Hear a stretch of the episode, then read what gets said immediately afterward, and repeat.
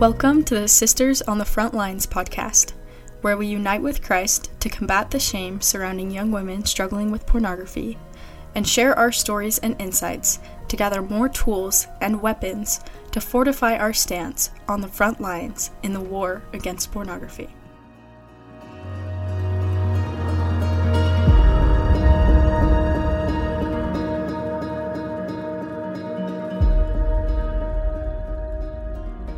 Right, everyone, welcome to the Sisters on the Front Lines podcast. So, today I am joined with one of my very good friends. Her name is Ashlee Dean. You may know her as Ashlee Ayre. That was her maiden name when she went on a ton of podcasts talking about the same things that we're talking about. She is a woman who has struggled with pornography and she bravely and courageously shared her story but it has been a while since she's been on podcast, so we are excited to have her back and hear some updates about her life. So, Ashlee, just go ahead and introduce yourself. Who are you? What do you like to do? Awesome. I'm excited to be here, Maddie. I'm Ashlee and I I usually say that I come from a big family, but it's weird like I started my own family. I'm married now. I got married in July. So, it's been like 7 months and it's been great. But yeah, I come from a big family. We live in their apartment, so close to them. There's eight of us, eight kids, and we live on a farm. We have animals, and we love taking care of them and playing with the little baby goats and spending time together. My mom is amazing and schools all the kids. So that's a little bit about my family. I was homeschooled as well, on and off. I went to school, and uh, right now, so I got married after I graduated high school and kind of took a gap year. I worked a little bit and I found what I kind of want to do. I've been working with some midwives and so I'm on call all the time and I'm going to births and it's pretty cool. So that's what I'm doing right now. I love to play the piano. I I also like to read. I like to bake, you know, just all the home stuff. I work at Shields, so that's pretty fun. So that's a little bit about me. Ashlee, you are just the coolest person ever. So, I want to ask you a little bit more about your story as a woman who has struggled with pornography. So, take it and start it wherever you want to start, and then just kind of run us through it, and I'll ask you some follow up questions. Perfect. So, it pretty much starts when I was about 11 years old. I was home a lot, I was homeschooled at this time. And so, we just had a lot of time during the day. I like to read a lot. So I actually found pornography in a different way than most people do. I found it in a dictionary. Well, I found actually in a book that was telling about dangers of pornography and like how to avoid it. It was like this whole little story, fiction story. And I was just like, oh, interesting.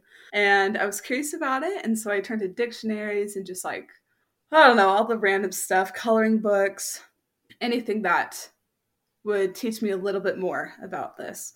And I started drawing. This is it's kind of interesting. I was like drawing erotic pictures. I like to draw a lot and I would always do that secretly and then hide them.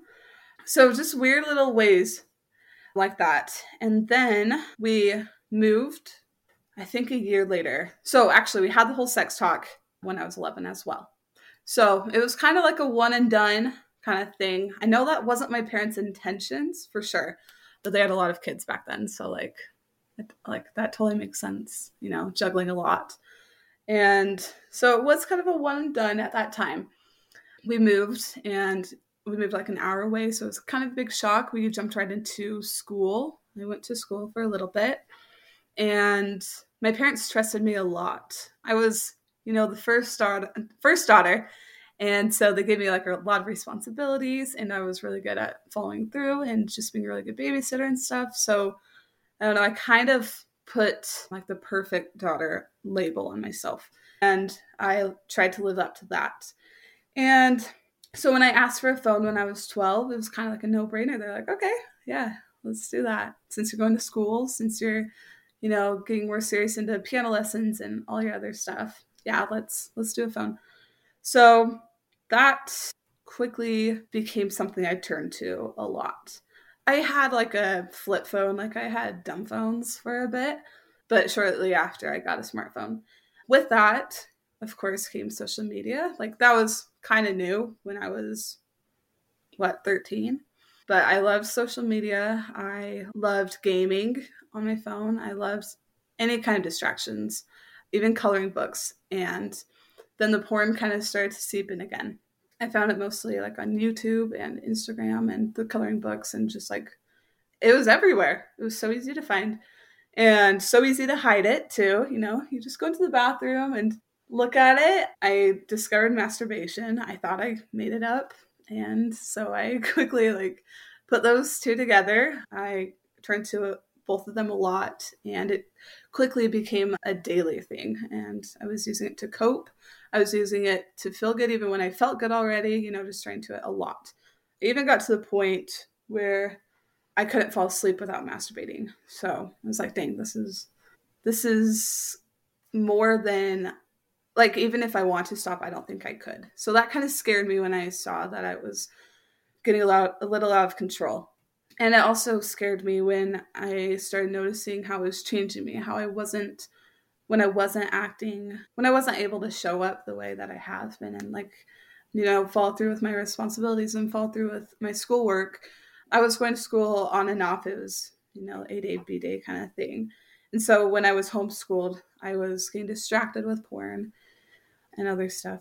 So when I was 16, I think it was 2018, I was so that was kind of that's kind of the height of my issue with it, I guess.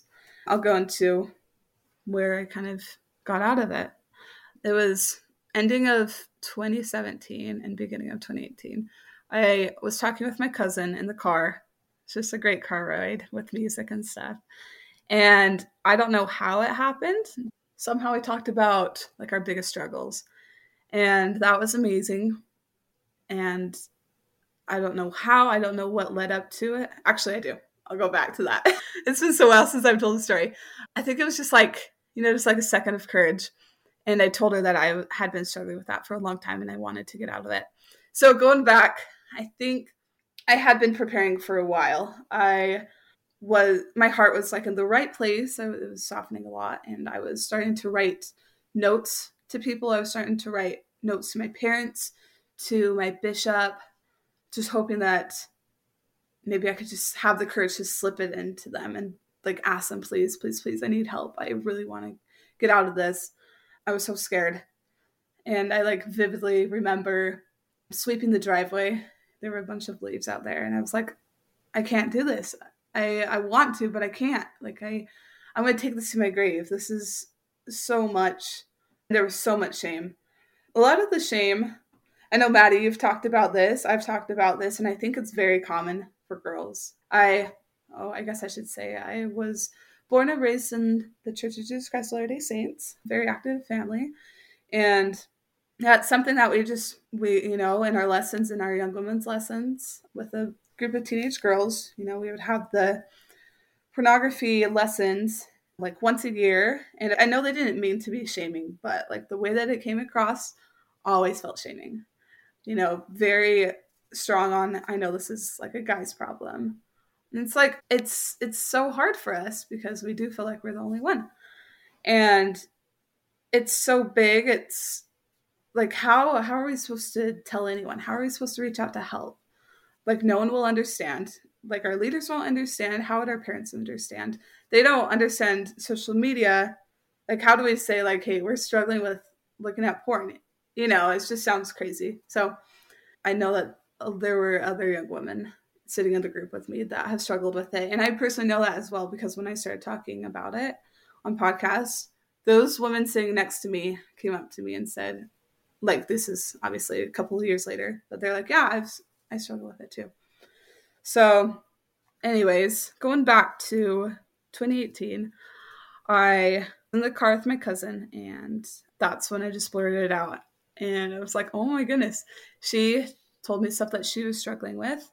And we decided, okay, let's change our life. Let's do this while we're, you know, kind of riding this high.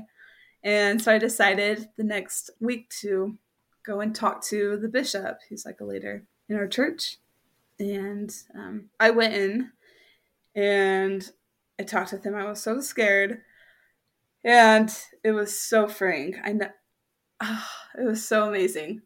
And I know Maddie, you had a similar experience, and I think it's so amazing. I'm so grateful for the bishops that you know have. I don't know how to explain it, but they're so graceful. They're just like you can just feel Christ through them, and you're like, oh my goodness, I didn't think that you would react this way. I thought this would be so much worse. You know, you make it so much bigger in your head. And I came out, and it it is like a physical weight taken off of your back, and it's amazing. And I pretty much cut it out cold turkey after that. I was so, so grateful. I've, I've never felt closer to God in my life. I've never felt so much hope and peace. And I've never understood the atonement either. That was amazing. And after that, yeah, I cut it out cold turkey. I changed a lot of habits in my life. It was just like the little things. I deleted all the games, I deleted social media. I started to serve more and go to the temple and just changed my life, honestly. It was amazing. And then fast forward that year in July. So I don't think I really even struggled much with porn or masturbation that whole year. I thought I was completely healed, which is really interesting. and now I know that, you know, it wasn't porn and masturbation that were the problem. You know, it was it was something else that I was using, you know, that was the solution to some other problems. And I, because I didn't heal the root problems, it was kind of jumping from one issue to the other. So in July, when I I had a double jaw surgery, so I couldn't eat for about a month. I was using a syringe and I was drinking like watered down food. It was kind of crazy, but I kind of enjoyed it. The attention. that sounds funny. but it was it was quite the change. You know, everyone's like, wow, like I, I looked completely different. I know this is sad, but I lost a lot of weight, and that had been something that I wanted to do because I went through puberty and I didn't like how I gained a few extra pounds when I became a woman. So, you know, just getting attention for like my looks and all that stuff, it was like, wow, kind of healing. But after that, because I hadn't eaten for a month and I had been dieting for probably two years before then. Just seriously obsessed with my body image. I would always get compliments on my body. When I could start eating, I started binging, and that became my life. That became all I thought about. And it destroyed me. It was hell for nine months. It was horrible. And because it was so up and down uh, for so long. I turned back to pornography and masturbation to cope with that pain. I did talk with my mom about that food issue. So she was there, like supporting me throughout that one. I didn't tell her about the porn though. The next year, I kind of figured out how to heal uh, the binging, and you know, I I did intuitive eating, and that really helped a lot. It was scary but I was able to get over it. And then pornography stayed. I'm like, shoot, dang it. I think I went through some times, you know, where I was sober for like three months and I'm like, wow, you know, and then you fall back into it. Of course, like, but it's amazing, like, looking back from, you know, that's progress where I went from daily using it or like even five times a day to like every three months. So that was awesome. But, and I think was it 2020 or something? I joined a support group, and that was amazing. I did it for uh, masturbation uh, mainly, and it was the life changing services one, and it was incredible. And I, I really focused a lot on my relationship with God and learning who I was, learning how to fight. That was really cool. Like putting on the armor of God every single day and like weapons I can use, you know, it was really awesome. And I was able to quote unquote graduate from that program. And so I'm like, dang, like I'm doing fine. I'm it's been months, you know, and then I kind of let my guard down, right?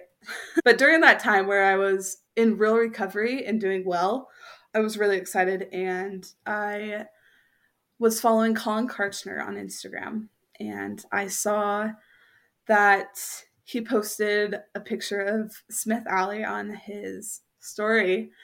And it's like, I just finished recording this story, this podcast with this amazing 18 year old. And he talked about his struggles with pornography. And I'm like, wait, what? Like, hey, this 18 year old talk about pornography? What the heck? Like, that's crazy.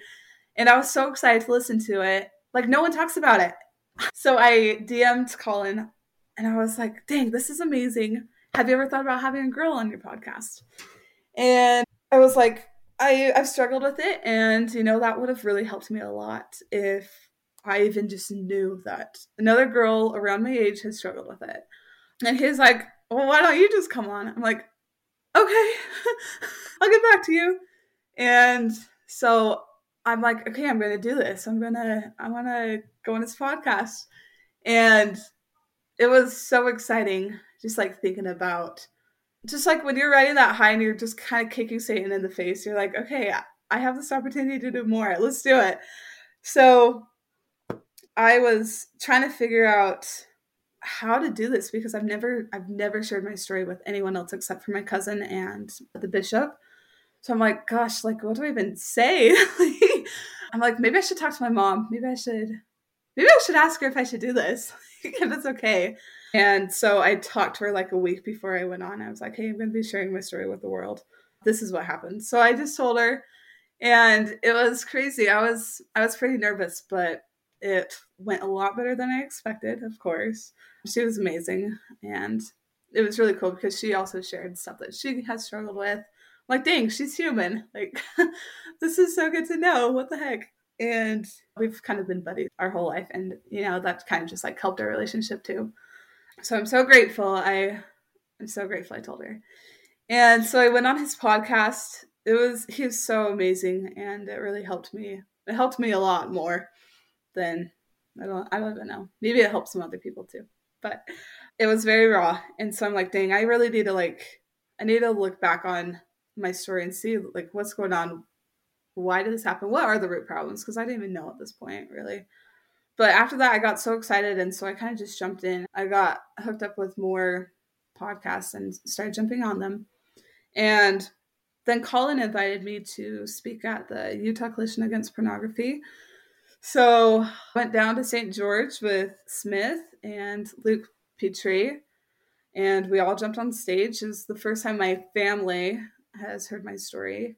So I hadn't even told my dad. He was sitting in the audience when he heard the story. I don't know if my mom told him, but like it was kind of scary. I was telling everyone there was a live stream, so thousands of people.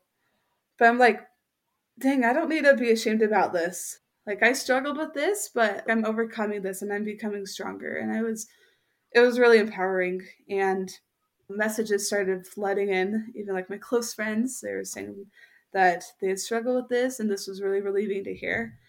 And I'm like, wow, like one person can do this. One person can just open the door so other people can you know feel free and share their story. And you know i don't i don't even know like what has happened with that but it's amazing when you know if we if a whole group opens up and just talks to one friend you know it's just you just get stronger together. So that's when i was starting to speak a lot on podcasts and i kind of got freaked out because um, after a little bit it came back and I started struggling with it again. I'm like, no, I thought it was over this. But it is a daily fight. You have to keep fighting and new things come up, new problems come up, and you gotta, you know, work on healing yourself, whatever that looks like. So I got scared away and kind of stopped doing podcasts because I didn't want to be like a hypocrite. But of course, you know, it's like we're in the fight. And I understand that now. You know, it's okay to talk about it even though i'm not 10 years free from this you know it's it's still powerful and it's yeah i think there's even more power that comes from that to be able to say like hey like i am right yeah. here in the trenches but i'm still totally showing up so huge yeah, props to you true. Thank anyway you. continue that is when I talked on the Unashamed Unafraid podcast. That was super, super scary. I actually tried canceling it because I fell back into into porn and I was like, gosh, I can't do it. But Chris was awesome. He's like, no, don't don't let that be an excuse. Come on, you know, don't be ashamed about this. You're fighting every day, you're in recovery. It's okay. And so I did that. That was amazing. And then I kind of I kind of stopped for a while. I got really busy. So, for anyone listening, you won't notice, uh, hopefully, you won't notice the pause in here, but we just stopped because Ashlee is going to dive into a pretty vulnerable and new part of her story that hasn't been shared before. So, we said a prayer and we're hoping that the Spirit guides this next discussion. So, all right, go ahead and take it away, Ashlee. Okay, thank you. So, this this leads me to where I am now or last year, I guess. So I I went from the group therapy to the individual therapy and I just felt like I didn't really need the group anymore. Like I was doing super great and I kind of wanted to focus more on individual work, which was really good. And I'm grateful I did that. But during that, I fell back into masturbation. And that one was pretty dang rocky. That was pretty hard for me. I really wanted to quit. And it was also kind of difficult because I met, I was dating a lot and I met a very cute boy who is now my husband. And so that was hard when I was very, very horny. So just being totally honest, it was it was hard to stay away from masturbation. I tried and that recovery was kind of rough. It was up and down. I, you know, I looking back, I do wish that I maybe joined the recovery group again or something, but I didn't. And so I I totally fell back into that pretty hard. And that was last year and then it's like extra extra extra shame because I've already been on podcasts and telling people and you know when people just listen to it you know they might assume like oh she's probably doing great now i'm like well that was a year ago and like you know i'm still in recovery and right now is a rocky time so it's kind of like everyone knows my story and it's kind of rough that i'm in a hard spot right now so that was kind of a bunch of shame i didn't really want to tell people that so i didn't really go to any group therapy or anything and then that honestly I struggled with up till I got married. Now it's super different because I'm because I'm having sex. But like a lot of people say, it'll go away. Porn and masturbation will go away when you get married. That is an interesting thing to go into. I don't know if that's true for everyone. I don't know if that's false for everyone. And I know for me personally, right now, maybe that has helped me, like being sexually active with my husband. Maybe it's not maybe it's helping me to not feel like I because we are sexual beings, maybe I feel like fulfilled. That being said, it's not only marriage that is helping me with that. I'm really working on myself and getting down to those root issues. And you know, I could go into that a little bit if you want me to. When I was on Unashamed Unafraid, I guess, we were doing a little bonus episode and they had extra questions to ask. And one of them was, You keep talking about these root problems. Like, what are those? Have you thought about what are those issues? I'm like, That's really interesting because I don't know if I have. And, you know, and that's a big thing. They keep showing up. They're like beliefs that I have or little traumas or, you know, so I'm like, dang, I really do need to focus on healing these because it's affected me. So I've been working on I've just been working on myself. Maddie, I love how you always say that you're working on mental toughness. And it's really like honestly finding what you need, what you need to heal.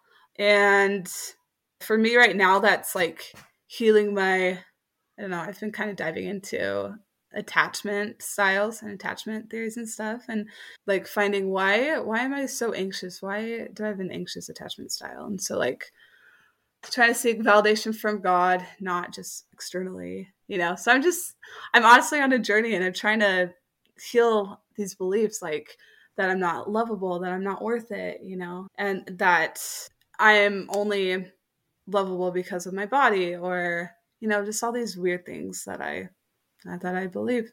So that's what I'm working on and right. I, that's really helping me and you know, just strengthening my relationship with God. And so, yeah, that's kind of my story. wow. That was just amazing. I just love you. And I'm so proud of you. And I'm so glad that you were able to join me on this because Aww. I'm, I know that your story is going to help so many people. I have so yeah. many questions, but we'll just go into, I guess, the ones I want to ask most. Yeah. Um, so towards the beginning, you talked about like you had these expectations of being perfect and being the perfect kid. How do you think that trying to uphold that image of perfection played into your struggle and the shame that came along with it? Ooh, that's really hard. I really, really wanted to hold on to that label. Like it made me, I felt like it, like people loved me because of that, because I was so amazing. I was, you know, a people pleaser and stuff. And I really wanted to be that myself. And so when I started struggling, I wasn't honest with myself, which is interesting. Like I would write my journal all the time, and I never once even mentioned this big part about my life, which is so crazy. It was like, right. you know, I was living two lives, and how come I never mentioned it? So, like, I clinged on to trying to be a perfectionist uh, so hard. And it's like, how can I how can I even grow? How can I be a human and give myself grace and let others give me grace? It's so I don't know. I can't remember your question, but hopefully I answered it. yeah, that was perfect. That was perfect. Just expectations of being perfect and how that yeah. played in. Answered it perfectly. Okay, and then I was going to ask, how did so you said you got a smartphone mm-hmm. and then social media played into it. And so, how did social media lead to pornography? And what were your initial feelings when you first viewed pornography? Something you remember is like, you know, it's crazy how the images are burned into your mind. It's crazy how those feelings are with you. And I do remember just feeling like excitement and also a little bit of excitement with being quote unquote rebellious because I've always because I did want to be perfect. I guess we can go back to that. But it's like, oh wow, like this is so different and like m- my family wouldn't approve. And so there was a little bit ex- of excitement with being rebellious and doing something that I know I shouldn't be doing. And there was fear, you know, fear of being caught, a little bit of shame. Uh, but I was kind of in shock. So it was like, you know, I kind of want to keep exploring it, but like, I don't know, it was a wrestle. But then I I just kept going back to it. You know, you get desensitized, and yeah. So, what was the second one again with the social um, media? How, yeah, how did social media lead to pornography? Mm-hmm. No, it's everywhere. It's crazy how easy it is. Like, you know, you just search up a word, hashtags, you know, there's porn everywhere. For me, I loved looking at like the models and, you know, just influencers and they show off their body a lot. That was pretty damaging for my body image, also. But, you know, I don't know if some people would consider bikini pictures porn, but, you know, that's like softer porn. But I believe that whatever makes you feel that way, like that kind of is considered porn, even if it's cartoons, even if it's even if it's books, you know. But yeah, I guess I, you know, I just looked at a lot of influencers, and that softer porn was kind of what I used. And like on Snapchat, it was so easy, you know, on the discovery page and stuff. It was just everywhere. Yep. Like even if you try to hide it, you can't really. So yeah. Yep. So true. That's so interesting, and that's going to be so good for, I think, any parents listening to hear. Yeah. Let's see so you talked about when this is kind of a shift, but when mm-hmm. you initially told your cousin, you talk about a second of courage that you had. How did you gain that courage? Because I know that there's a lot of people listening that are like, man, I feel like I need to tell someone, but like, how do you even do that? Yeah. Well, it was definitely, gosh, it was definitely like the spirit, you know, helping both of us feel in a safe environment. So it's not like a one sided thing for sure. I was in such a place where I was ready. I was ready, like whenever there was a moment, I would jump on it. And I don't know. I, I guess I was really feeling, I was really thinking and like feeling so, so strongly like how amazing it would be on the other side. And I'm like, that's not that bad. It's literally two seconds of just like blurting something out.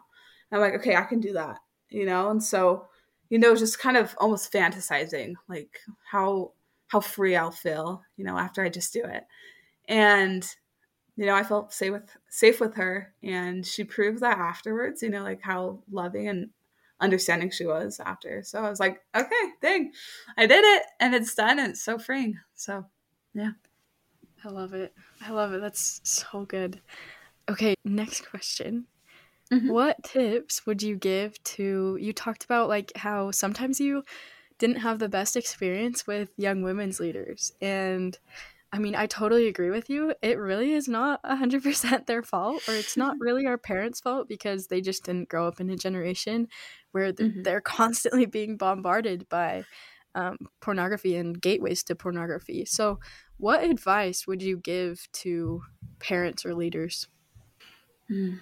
Yeah, no, it's true. And even even if you're like a very I don't know the right word, but like an active parent in your kids' lives and you want to you want to stay on top of all the conversations and all that stuff, you just don't understand what it's like being in their shoes.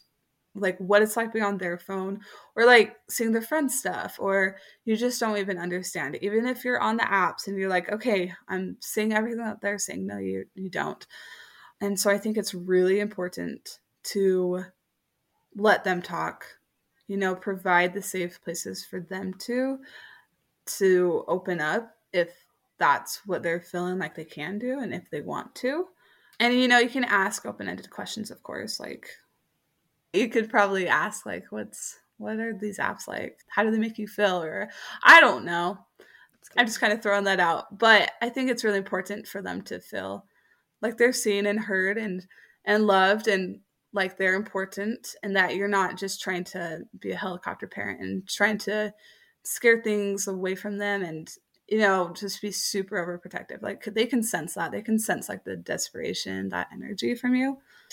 So I don't really have a great answer, and I don't know if anyone really knows because this is such a new thing uh, for all of us. We're all trying to figure this out. This is so new. So I don't know. Maybe I love that. that well, I think you did have a great answer. Actually, I think that's so good, and I love at the end when you were like we're we're all trying to figure this out and i think even just saying that to your kids like hey i mm. i would love if you could be super patient with me on this i will be so patient with you as we're figuring this out but feeling like you're in it together and yeah i yeah. love that i love that too okay so i i'm going to ask you a question that i want to ask everyone but i want to kind of gear it towards what you said you talked about how that group therapy taught you the lessons that you needed to learn how to fight and gave you tools and weapons to use.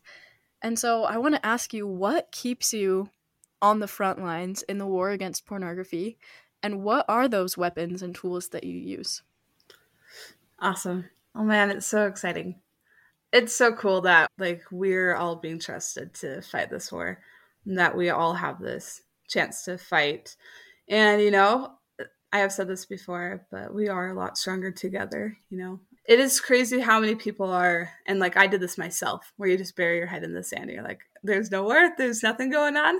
But it's, it's super empowering when you're like, okay, you know, you acknowledge Satan and this is something big. This is something big that we all have to fight. There are days, of course, when I don't want to fight and I'm like, oh, this isn't that important, you know and you let your guard down. And and not even just being not even talking just about like pornography recovery but it really affects like your day-to-day life. When you when you let those when you let your guard down. You know satan gets in your head and he just starts whispering and you start spiral spiraling.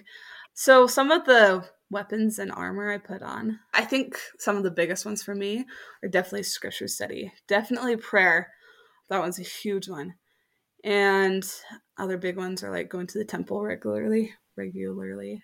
And you know they're kind of like the basic stuff but it's it's huge especially when you switch it from the checklist like i have to do this i have to do this to like oh man i want to do this. I want to get closer to christ.